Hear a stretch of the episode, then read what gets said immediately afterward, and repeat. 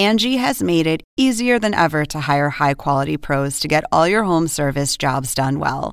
Just bring them your project online or with the Angie app, answer a few questions, and Angie will connect you with local pros who match your specific needs. Or book a service instantly at an upfront price. So join the millions of homeowners who use Angie to care for their homes and get your next home service job done well.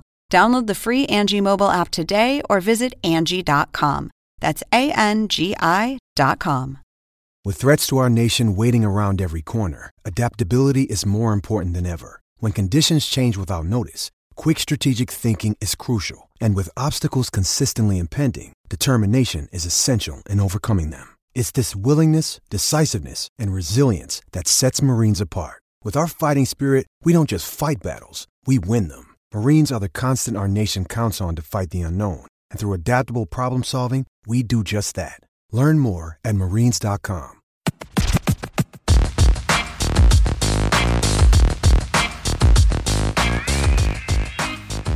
Yeah, the Hangtime Podcast coming at you again this week. Sekou Smith here in Atlanta. My main man, Lang Whitaker. Yo. In New York. Lang Whitaker, as Marcus Johnson refers to him. Derisively. and uh, one of our oldest and closest friends of the program, our main man, Michael Lee from The Vertical, somewhere in transit, but taking some time out to join us to talk about the craziest division in basketball. Mike Lee, what's happening, sir? You know, just uh, chilling. Chilling, chilling. Uh, and, and what you trying to escape DC right now? I know a lot of people are trying to get out of town for reasons other than basketball. You you trying to get out of the, the nation's capital for a minute? Oh no no no no no! The nation's capital is where, where you need to be right now if you want to see the, the best team in uh, in the Eastern Conference right now. Hey, Washington Wizards, baby, making basketball great again in this. I mean, what do you make of the turnaround, Mike? I mean, this is this has been startling since since December. They've been rolling. Yeah, they have. Well, a couple things had to come together. One, John Wall had to be healthy. You know, I don't think a lot of people realize because it kind of was under the radar, but he had two knee surgeries last May, and he had to get healthy. He had to, you know, he was limited in training camp and he just wasn't himself, you know, the first month of the season, and you saw the way the team was struggling. Um, also, you had to get Brad Beal healthy. Um, and then finally, you had to get Scott Brooks to figure out his personnel. You know, this is his first year on the job, and he's trying to figure out who does what and who can do what. And uh, and eventually, he, he realized the deficiency of his second unit, and realized he had to you know, do some do some adjustments to his rotations. You know, focus on Marcus Morris, Markieff Morris a little more mm-hmm. uh, with the second unit, and then from there they discovered a, a scheme, a system, and they just have so much confidence in each other. And I, I think that you know it was kind of blocked before it happened, but uh, you know last week when they wore all black against their game against the Boston Celtics, you know, it was sort of one of those moments where you know if you if you do it and you win then you've really shown the rest of the league that you're serious. But if you do it and you lose, you've embarrassed yourself. And they stuck their neck out for a regular season game in January and then pounded the, Celtics. And I think that was a moment where they kind of turned the corner where you kind of look at it as that this isn't just some team that's just on a hot streak. This is a team that's feeling itself right now and feeling pretty good. I wonder if I wonder if like the MVP of this team is is the trainer you know, just getting getting everybody healthy. I mean, Beal's had all these injuries throughout his career. Wall has been sturdier, but I mean, he's like you said, he had two knee surgeries. I mean, he had the the hand injury against the Hawks in the playoffs two years ago. I, I wonder if if just part of this whole thing is just now that they're healthy, how do they keep this together and keep everyone healthy heading into the postseason?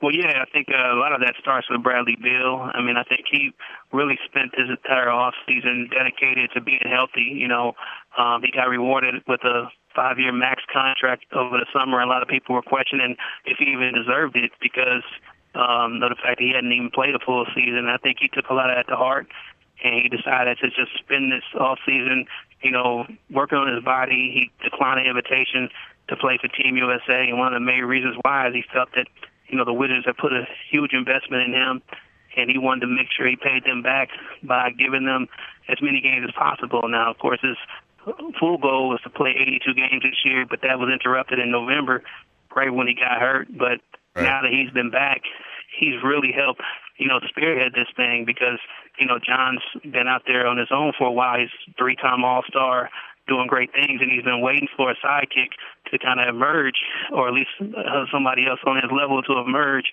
as a reliable um, option. Um, and really, you know, being reliable is more than just getting 20 points when you're play. It's actually being on the floor. And I think that now that Brad is consistently on the floor, he's feeling good about himself right now. He's putting up, you know, really ridiculous numbers. Um, and I think that that's the real key, you know, having Brad out there and having him healthy. Because everybody else, I think you can probably mix and match, you know, guys if, if they're in and out of the lineup. But I think when it comes to having Brad out there with John, that's what really makes the Wizards a special team. Mike, you look at the transition that, that, these guys have had to make. And I talked to John about this last week when he was in the studios here in Atlanta on TNT and uh, making the rounds. Did anybody see this coming from a leadership standpoint from John in terms of just how much he's changed over the past few years, what kind of strides he's made in terms of, of being the, the you know the center of that locker room and, and leading by example and with the way he's adjusted, you know, talking to guys, dealing with guys. Yeah, yeah, it's it's best. It's been a gradual adjustment for him. It's been something that he's had to develop over time, and I think, you know, um, when he was very young, he didn't know what to say or how to say anything to guys because he was still trying to figure out himself. But I think the addition of Trevor Ariza, you know, having him there, he really did a lot to help John kind of come into his own as a leader. And then when Paul Pierce arrived, he really came along to give him that confidence that you know what he had to say people were going to listen to and I think that last year was kind of an embarrassing season for them because, you know, they just come off having back-to-back second-round appearances, and a lot was put on him because there was no Paul, there was no Trevor. And I think the, the failures of that team, the fact that he wasn't consistent defensively, the fact that, you know, he wasn't really, you know, doing what he needed to do as a leader, I think the team collapsed. And I think he took that personally. And I know in his first meeting with Scott Brooks, you know, he was in the hospital – and uh, he, you know had, had just recovered from his surgeries. And Scott Brooks had a you know real uh, good conversation with him, where he basically told him that as good as he is, he still hadn't played up to his potential. And I think he put that leadership, you know, in his hands and basically said, you know, we're going to go as far as you take us. And I think John really, that really meant a lot to him. And I think he entered the season with another chip on his shoulder because he has so many. you know, he has a ton of them on there right now. Um, but I think that he he took that to heart, and I think that that's that's what's happened. You know, Scott Brooks really put it on him to be a leader because they don't have you know that many veterans around. But you know, this is what seventh year. Um, I think that you know it's time. You know, he can't he can't look to Paul, he can't look to Trevor, he can't look to anybody else. He's he's got some you know equity in this game, and whatever he says, people to respond to it. And I think that's what you're seeing right now to him. This is a guy who's taking control of his career and basically saying, you know, y'all haven't seen the best of me yet, and I'm to show you. What about the other guys on this roster? I mean, we've talked a lot about Beal and Wall here, and, and um, you know, Otto Porter sort of had a breakout season. Um, yeah.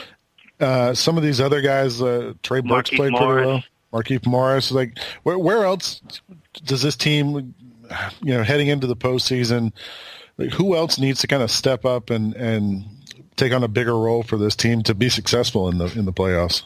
Well, they're going to need some help from their second unit. I mean, there's so much right now, uh, so much weight on the starting five, which is one of the best starting fives. Even when they started out struggling, you could look at the numbers and see that their starting five was one of the best five-man groups um, in the league. You know, like it was just whenever somebody sat down, they were going to be in trouble. Um, so I think they need somebody from the second unit to step up. You know, Jason Smith has had his moments. Um, you know, coming off the bench, he's starting to, you know, find a role and, get comfortable. I think they're really waiting on Ian Mahinmi. They're hoping that he gets healthy at some point. I mean, he was a big free agent acquisition, and so far all he's really been able to give them is one game, and that's just not enough. I think right now they're putting a lot of pressure on their starting five. You know, and they got like you mentioned Otto Porter. He's you know one of the leaders in three point shooting this year. He's uh, always been a real solid defensive player. And then Markieff Morris. I mean, he quietly had an incredible January. And I think that people forget just how much of a focal point he was in Phoenix. And yeah. I remember when they made that move for him, it looked like there was a team that could really do something special at that moment. And now he's finally getting comfortable in his role. But um, they're going to probably have to make a move to improve their second unit because their starting five is is really lethal when they're when they're playing it all clicking. together on all cylinders. So you think they'll be like you think they might be a buyer at the trade deadline? I would think so um, because you know again the, with all the pressure they put on their starting five, if one of those guys goes down, it's, it's going to be difficult. You know, uh, Trey Burke is you know kind of settled into his role. You know, he's been a little mm-hmm. inconsistent. Mm-hmm but I think that um, they they should probably try to add another shooter because Marcus Thornton, you know, who was brought in to kind of be a shooter, is no longer in the rotation. They're getting some development from uh, their rookie uh, Tomas Satoransky, and he's playing well. But I think for them to really be a team that you can take seriously, they're going to need some some production from the second unit. Yeah, Mike, the, the other teams in that wild and crazy Southeast Division. You know, the Hawks were 11 and 4 in January, rebounded from some craziness you know, at one point we thought they're going to trade off the whole roster. They kind of reel it back in and, and get back into a, you know, somewhat of a decent groove.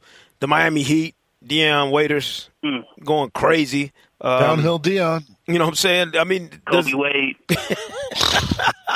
does it does it strike you as odd that some of these teams have taken the twists and turns they have, or does seeing what the Wizards have on, you know, seeing the process they've undergone, kind of remind you that everybody's season is a is a living, breathing organism. Like it, it can change at any moment and can take shape in any way at any given time. Yeah, because I remember just in November, I thought that the Wizards were going to be really one of the worst teams. They started out two and eight and they were just awful. Like the uh, Verizon Center was a dead place to be, and there was no energy.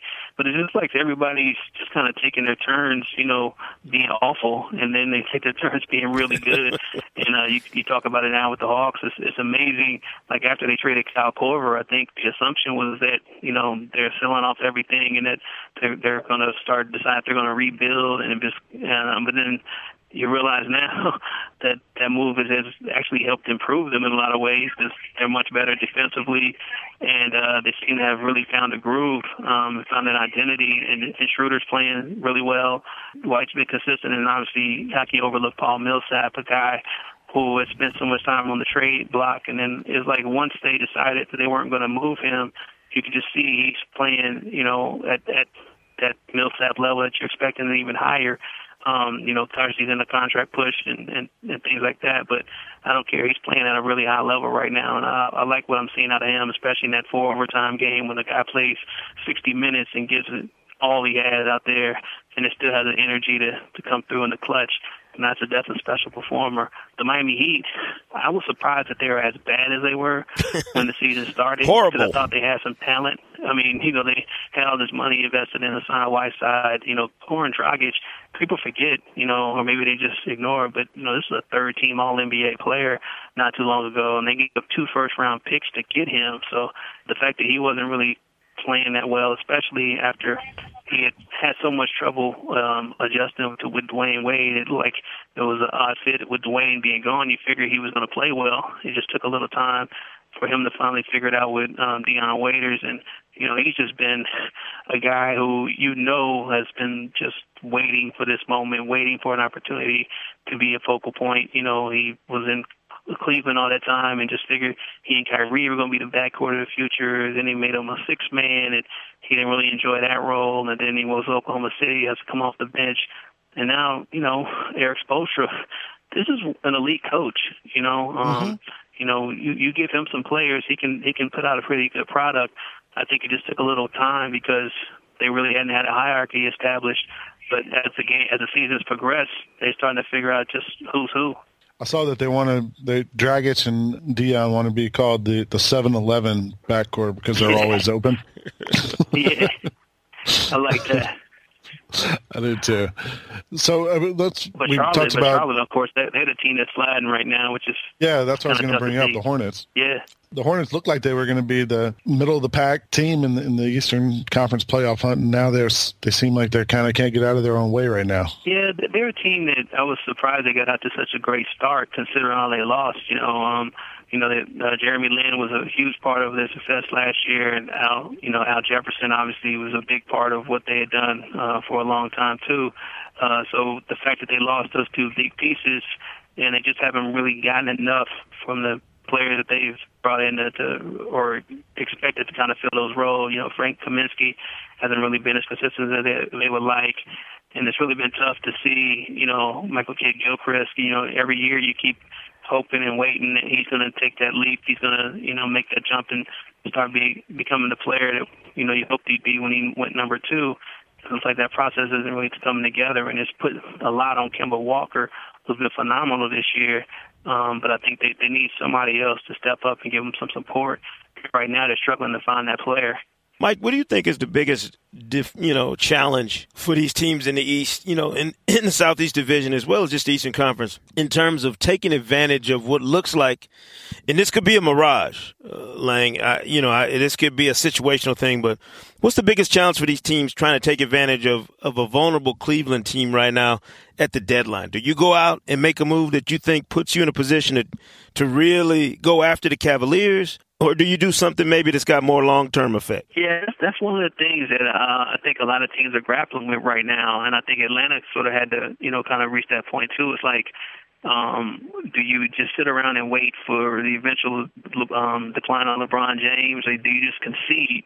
Um, and then if you decide to concede, why would you invest so much of your future to try to make one run uh, to try to knock him off? And I think you know, even as vulnerable as the Cavs may appear through having their first losing January or LeBron's first losing losing month in uh, over a decade, I don't think anybody necessarily feels that they have what it takes to necessarily beat them. I don't think anybody looks at the Celtics right now, and if they play seven games against LeBron, I don't think anybody thinks they're going to win. Same for Toronto. You know, so there, there's just so many teams up at the top that need to make a move, but then you have to ask yourself, do I really want to hurt the future of my organization um, to make a run that's going to wind up being futile? Um, so it's a tough spot for GMs to kind of have to decide. You know, it'd be great if somebody just said, you know what, I'm going for it, let's do it. And, uh, you know, maybe plucks a Carmelo or does something, you know, drastic, or maybe, you know, gets a, gets a Boogie Cousins or somebody, you know, to come to the East or, I think that if somebody's willing to make that bold move, they they could be rewarded for it. But I think right now it's just so many teams are scared because you look at LeBron, he's 32, he's still jumping out of the gym, he's still the right. best player in the game, and you don't know how long he's going to be that way. But you know, do you expect him to be this way till he's 35, till he's 36? And if that's the case, do you, you know what, what do you do? Do you, do you give in or do you just let him have it?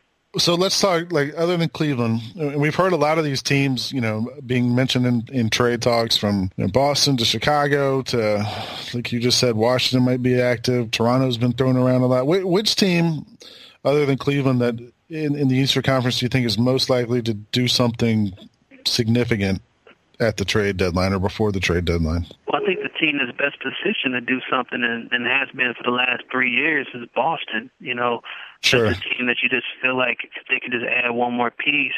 You know, Isaiah Thomas is playing out of his mind right now.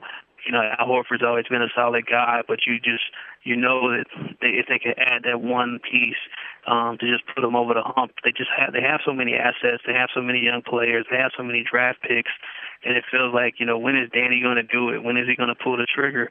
Because of the teams that are you know there, they're the one they're the one squad that has the combination of assets and picks to make a move that could really you know alter the entire conference. Um, and you just wonder if they're going to do it. I don't know if anybody else does because if you're Toronto, you know you you're going to wind up maxing out. You're already, you're already paying Demar the max. You're going to give the same kind of money to to um, you know Kyle Lowry. And if you say say you try to make a trade for Millsap or somebody, you mm-hmm. know do you pay him again long term? You know, and does he really elevate you over the Cavs? And that's really kind of what you have to do to evaluate yourself. It's like, is this move going to push us over the Cavs? And um, I don't know if there are that many teams that are positioned to make a move that could push them over the Cavs other than Boston. Because, like I said, with having those Brooklyn picks and having, you know, just so much that they could offer up, um, they're the one team in my mind that could that could do something to shake things up. You think so? You think with all the Carmelo chatter, Mike, and around the league, the Clippers, you know, reportedly being interested, Cleveland obviously being interested in that, whatever LeBron asked for. Do we do we get a, a trade deadline that with some sizzle, or is this going to be one of those years where we hear all this stuff, you know, and all this rumors flying around, and then we get there and nobody really is is ready to do it. Nobody, Danny Ainge can't find a dance partner, you know. Yeah, He's been looking for one for know, three years. I, I, I, I fear it's going to be a, a letdown, and, mm-hmm. and one of the reasons why I fear it's going to be a letdown is because if you look at what's happening in the, in the Western Conference, you know the fact that about five teams are battling for that eight spot.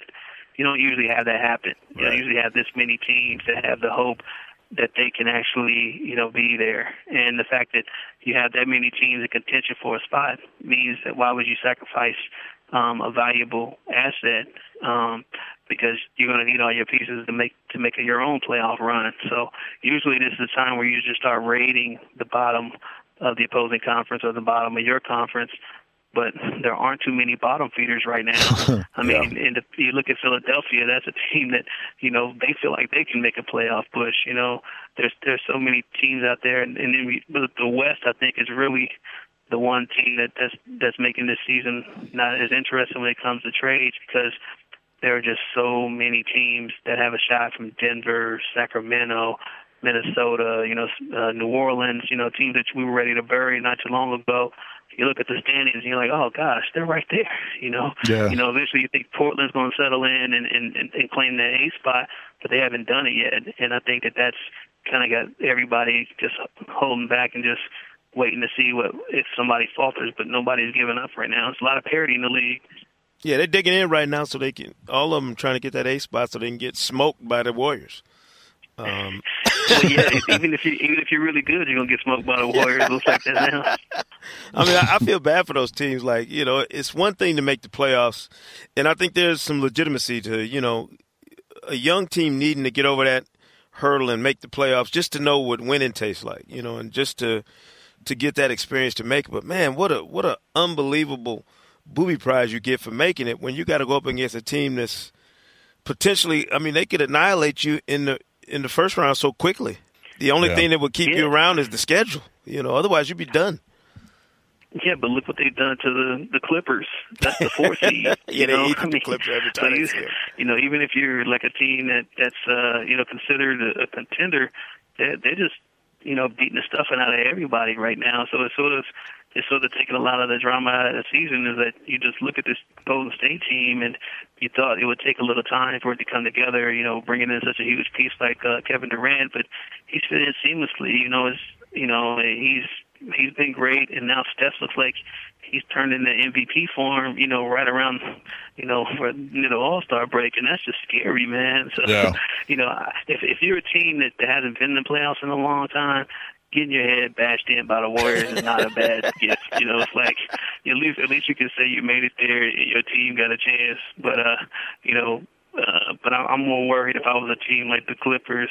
I think that they're a team. If they can do whatever they can to get a guy like Melo, they need to do something to shake things up because what they've been going going with for the last couple of years clearly hasn't been enough. That's yeah. the reason why they haven't made it to the conference finals ever, even though they have all these talent, even though they have all these all stars.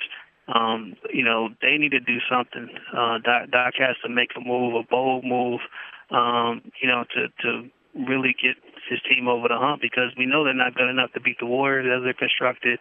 But who are they good enough to beat? Period. I mean, they do you think they could beat the Spurs right now? No. Do you think they could beat the Rockets right now? Yeah. I mean, that that's just what what I'm looking at. If if I'm Doc and I have an owner right now who's you know worth however many bazillion dollars, and you know he's not a he's not scared to spend money, then I, I'd do whatever I could to try to get a Melo on the roster.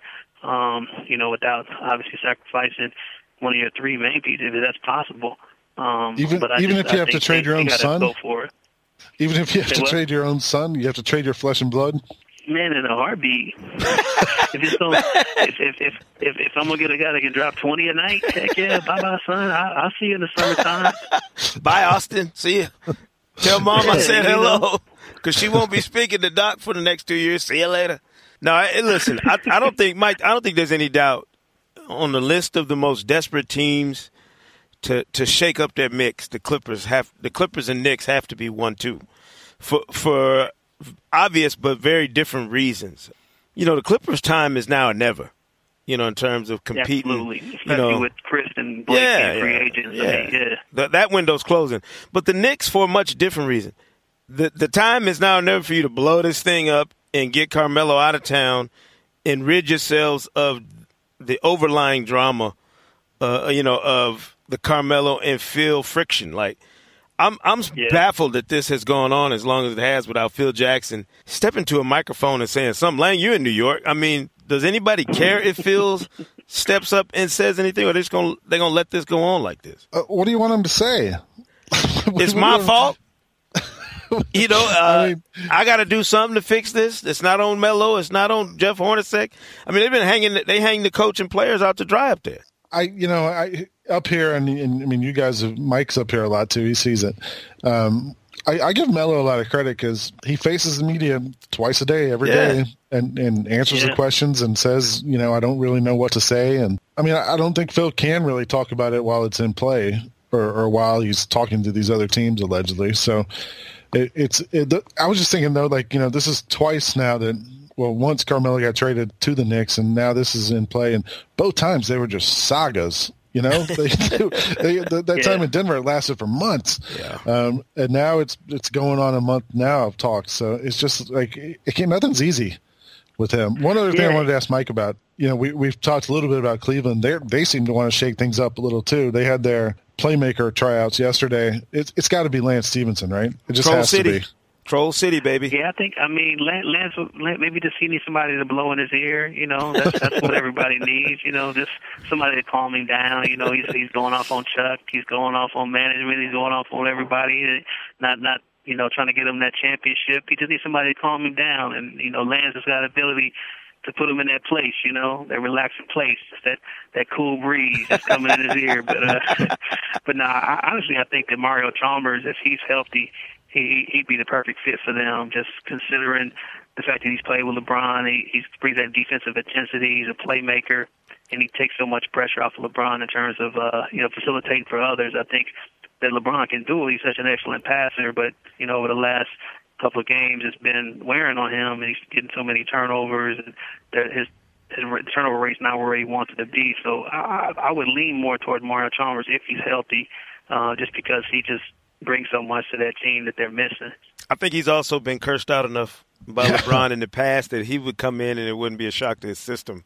If they need someone from LeBron, you know, exactly. yell at. And, yeah. he'd, he'd, be able to tell Kevin Love and Kyrie when LeBron's yelling at him, like, "This is how you ignore him." Don't worry about it. Just let him let him vent. Don't worry, he'll be he'll yeah, be just fine. Let him get it out. This is what he does, man. I, trust me.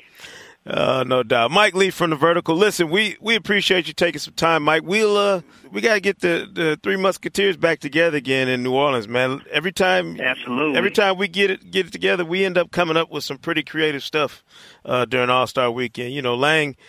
I was telling somebody the other day, Lang, how many years that we have all been getting together at All Star and finding the right spots and hitting up some of the best, uh, you know, secret spots to get some sneaks and gear and that sort of stuff. So it's been over a decade when you think about our uh, exploits at All Star, man. We got to get back out there and, and uh, see if we can't find a lab to get, to get back in there and do some designing. Yeah, man. I just figured out this is going to be year 15 for me covering the NBA. Wow. When I, once I hit March, yeah, it's getting old, man. Man, we all getting old. We all getting up there, man. We all we all heading to Charles Barkley land. LeBron will be complaining about all of us at some point. we appreciate you, though, Mike. We'll, and we'll talk to you. We'll see you down the road, man. All right, anytime, fellas. All right. Thanks, Mike, Mike, Lee from The Vertical joining us here on the Hang Time Podcast. I still got my shoes from Houston. Have not put the toes in them, by the way. Some, you know, gotta love, gotta love those Nike IDs, man. It's that time of week on Hang Time Podcast where we get enlightened by our main man, John Schuhmann, with the Schuhmann stat.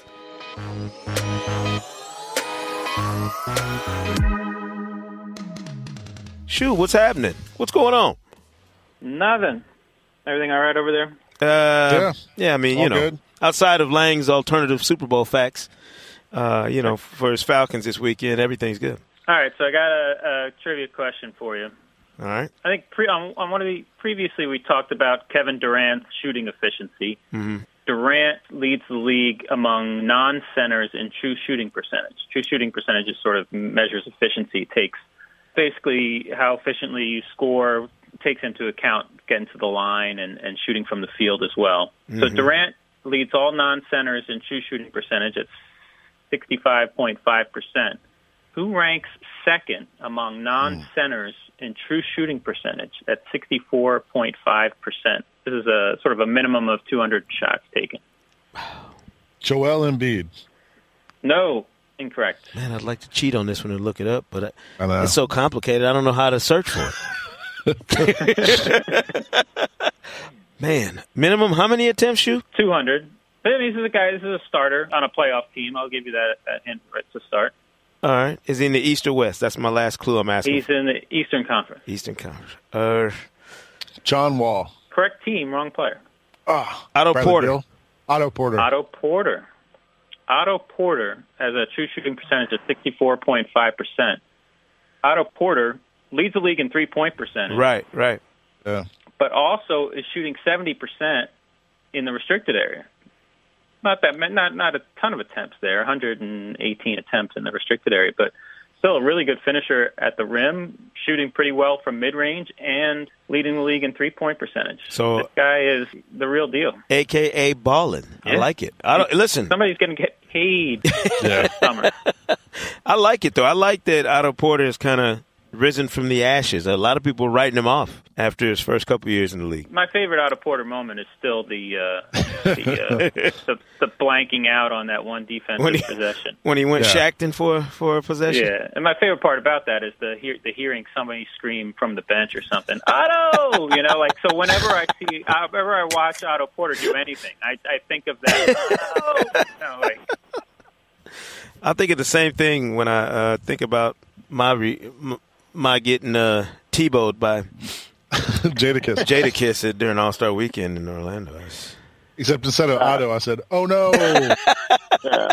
So Wizards are really good. Their starting lineup is really, really good, and uh, Otto Porter is a, a big part of that. It's pretty um, Big time, man. Pretty incredible to see see these guys come along so quickly after a pretty sluggish first twenty games.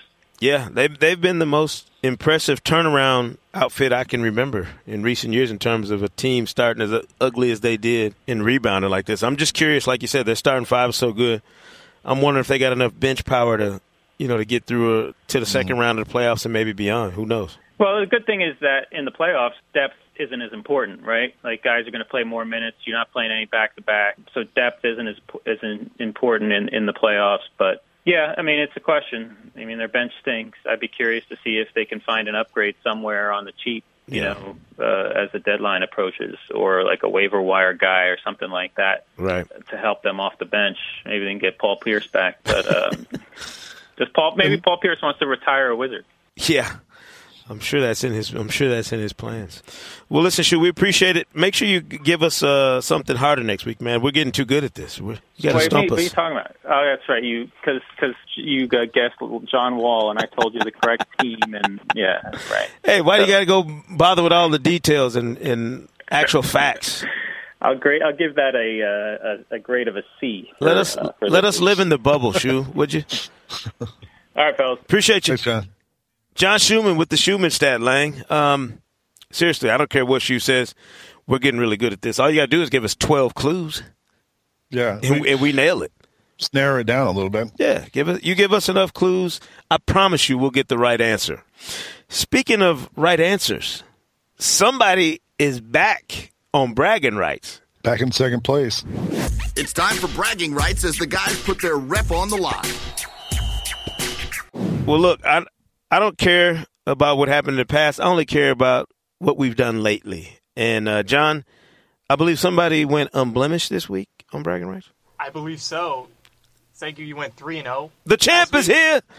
Lang did a gentleman's two and one, maintain a one game lead over Sekou on the season. I want to recount. A key game last week was the Grizzlies beating the Jazz. Yes, Sekou. go Grizzlies, on that. baby. Grit and grind, son. This week, we're gonna go with some uh, some marquee games, starting with Sunday, ABC. Sure, Lang's gonna be watching this before the Super Bowl. Yeah, he's, he won't have anything else going on Sunday. No. So at two o'clock on ABC, Clippers at Celtics. I'm going with Boston. Yeah, me too. I don't care what the score is going into the third quarter. Boston wins the fourth quarter thanks to Isaiah Thomas and wins the game. Who scores more points on Sunday, Isaiah Thomas or the Patriots? I'll put this prop bet on the thing. That's that's what I was gonna say. That's another good one to add to the list. You got to pick one. What you got? I say Isaiah I Thomas. say, yeah, Isaiah- I'm going with Isaiah Thomas. He's he's liable to get 40. I don't think the Patriots are going to get 40. If they don't get 40, they might not win. For the sake of you and the rest of the Falcon Nation, I hope the, the Atlanta Falcons win the Super Bowl because I don't want to hear the belly aching if you don't win. Next game is Monday on TNT. Cavs at Wizards. Oh man, hmm. is this going to be a funeral? Another funeral game? Wizards wearing all black? Could be. Or is, LeBron, or is LeBron cloaking the, the Cavaliers in all black? I'm gonna I'm gonna take Cleveland. I'm gonna go with the Wizards. I'm I'm I'm gonna ride the ride the hot hands. And they're at home.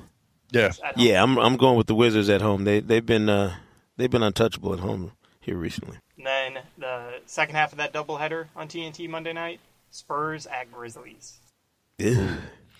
What's the Spurs road record now? At one point, they were killing it on the road, right? They are 25 yeah. on the road. Wow. I picked against. Grizzlies are 16 and 9 at home. I picked against the Grizzlies last week, and uh, I was wrong. So uh, that is true. I think I'll I think I'll pick against them again this time and take the Spurs. I'm going to go ahead and take the Grizzlies. I'm, I I, I don't want to I don't want to disrespect the Grizzlies after they've been so good to me here recently. I'm going to keep riding with the grit and grind. Got it. Well, that does it for bragging rights this week. And Lang, your your lack of energy and excitement over bragging rights this week is obvious. Um, when I win, you have nothing to say. When you win, it's just a whole lot of bragging and, and smack talking. So I appreciate your even handedness and uh, non praise of my work in bragging rights this week. There's a lot of chance this week of a significant movement in the standings. we shall see. We appreciate you joining us here on the Hang Time Podcast as always. Don't forget to subscribe on iTunes. Be sure to leave a glowing review. And there's a new episode every Thursday during this season. Shouts out to our main man, Michael Lee from The Vertical, and to our good friend John Schuhmann for the Schuhmann Stat. We will see you right here next week on the Hang Time Podcast. Later. Thanks for listening to the Hang Time Podcast, and be sure to subscribe on iTunes a new episode every single Thursday this season. And as always, people, remember, say Kuna Matata.